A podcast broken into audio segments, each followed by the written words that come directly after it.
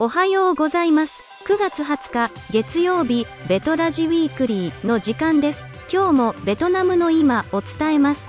ベトナムフラッシュのコーナーで、先週1週間のベトナムニュースを振り返ります。ベトナムの日本人向けビジネスフリーペーパー、アクセスの高橋正史編集長がニュースの解説をします。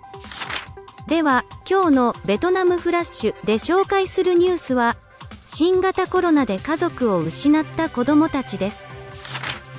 13歳の入の新学期は9月13日、母方の祖父母が暮らすドン内省でスタートしました。制服、教科書、ノート、友達、すべてが新しくなりましたが、入は気に入りませんでした。彼女はこう話します。私のお気に入りは全部サイゴンにあるの。そして、両親と祖父の位牌もそこにあるの。数ヶ月前、ニュータチ兄弟は、ホーチミン市8区のアパートで、両親と父方の祖父と一緒に暮らしていました。その後、ホーチミン市で新型コロナウイルスの感染拡大が起きると、父と母が感染しました。7月20日に、ニューの母親は、祖父に連れられて病院に行き、父親は家に残りました。その後、父親は重症化します。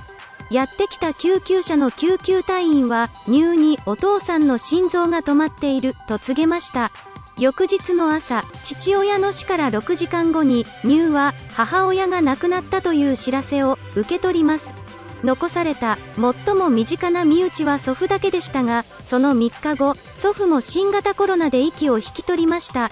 ニューと7歳の弟のフイは、新型コロナによって孤児となった数百人の子供のうちの2人です。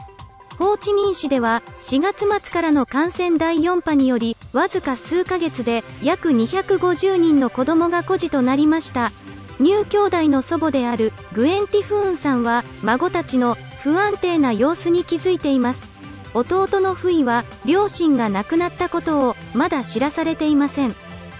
先日、私の作った卵のスープが母親のスープの味と違うと言って、不意はダダをこねました。とフーンさんは話します。しかし、家族はニューについて、弟のフイ以上に心配しています。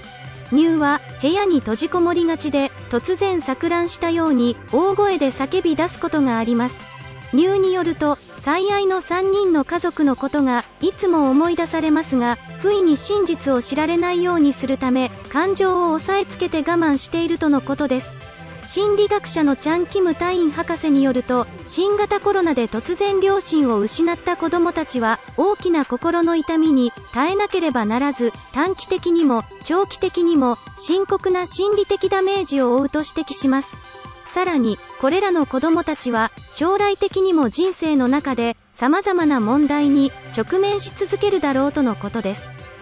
突然の別れによる悲しみは想像を絶します。愛する家族を救うために何もできなかった自分に無力感、罪悪感、苦い後悔、別れの言葉もない別れ、見送る人のいない空虚な葬儀、将来への不安などが子供たちの心に大きな傷を与えるでしょう。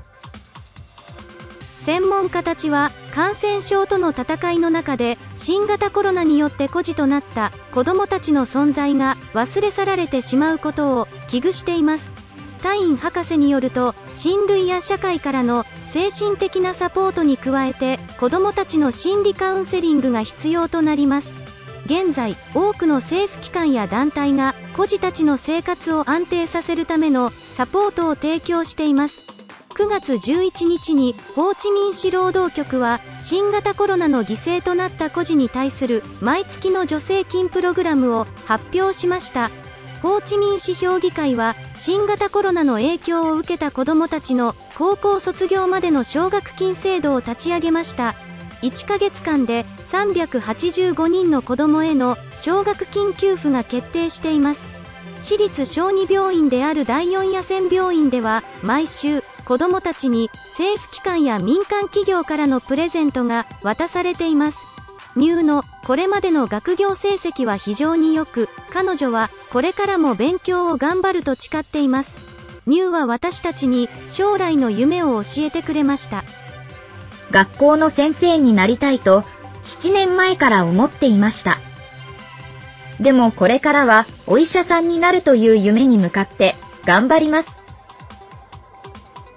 ベトナムでは連日200人以上の方が新型コロナで亡くなっています。しかし、ずっと室内にこもっているマイノリティである外国人には、その現実が実感できていないのかもしれません。この記事を読むまでは、家族の死亡で孤児となる子供が増えていることを想像していませんでした。別の記事によると、ホーチミン市では、1500人以上の学生が新型コロナで父親か母親、またはその両方を亡くしています。そのうち、小学生は490人、中学生が580人、残りが高校生だそうです。ベトナムでは1日の感染者数が少しずつ減ってきました。しかし、まだまだ安心できないことは他の国々の事例からもわかります。本日のベトラジウィークリーは以上になります。最後まで聞いていただきありがとうございました。ニュースの内容は、ベトナムの日本人向けビジネスフリーペーパー、アクセスのサイトに掲載されております。ぜひご覧ください。URL を概要欄に添付しております。今週の気になるは、木曜日に配信します。では、木曜日にお会いしましょう。